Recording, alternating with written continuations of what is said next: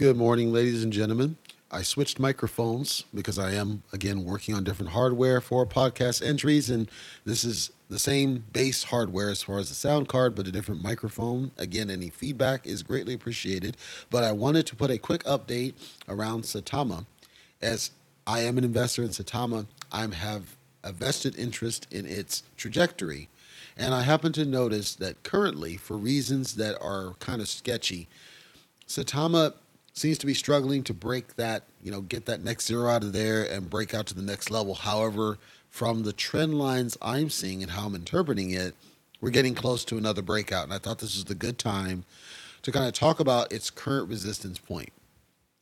If you look at the graph, and, and when I say graph, I'm assuming you're looking at something like gate.io, an actual exchange where you can see the candles, as they're called, to see the ups and downs as people buy and sell the various tokens. And if you look at Saitama, there's a clear pattern that's following from the trends of when there's buy and sell and where the resistance point is. It's obvious that the basically six zeros and one is where it's now currently stuck and it doesn't really want to break over that number, break that next zero. And the the interesting thing on Saitama is that Saitama has made a lot of millionaires already. You know, there were people who bought in.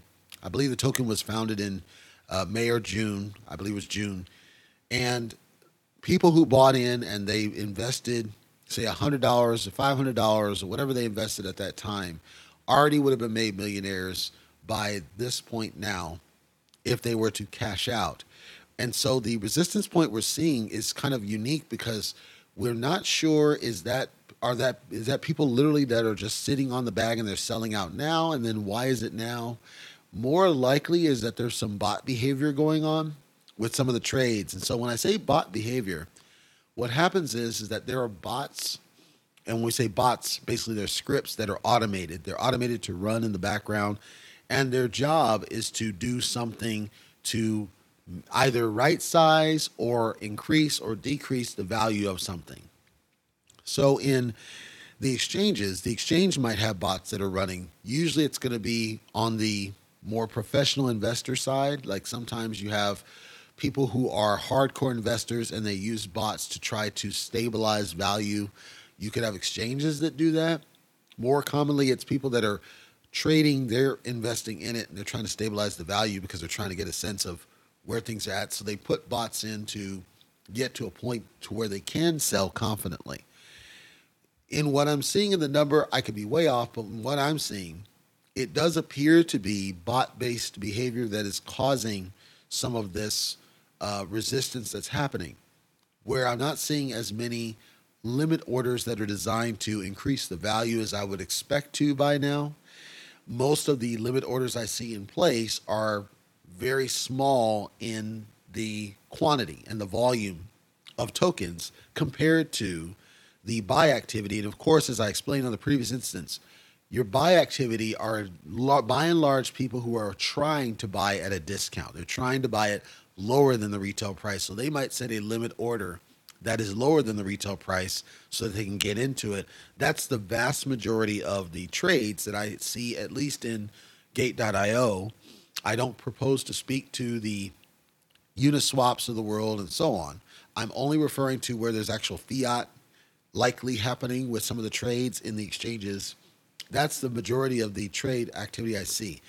As I leave this recording now, the volume of trades on the sell side just spiked, and I'm hoping to start seeing more price, you know, more sell value where the price is going up. People are selling for more than what it's worth, which would break us above that line, which means that the timing would be perfect according to when I record this.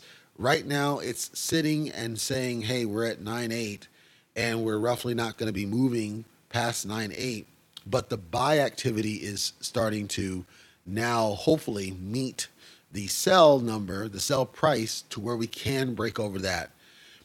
The concern I would then have is how much sell activity would happen that is lower in price, meaning people trying to get out, basically drop the bag, that would push it back down below the resistance line. Because that's what we've seen a pattern of so far over the past couple days.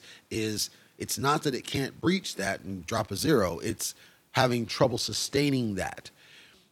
Hopefully, this is going to change either today or tomorrow. That's my hope based on what I'm seeing. If so, definitely keep an eye on the bags. If you're one that's sitting on the bag from ages ago and you're thinking selling out, again, sell when it makes sense for you. But for me, I think this guy is going to start taking off here in the next couple days. If it does take off, the next resistance point will be interesting to see.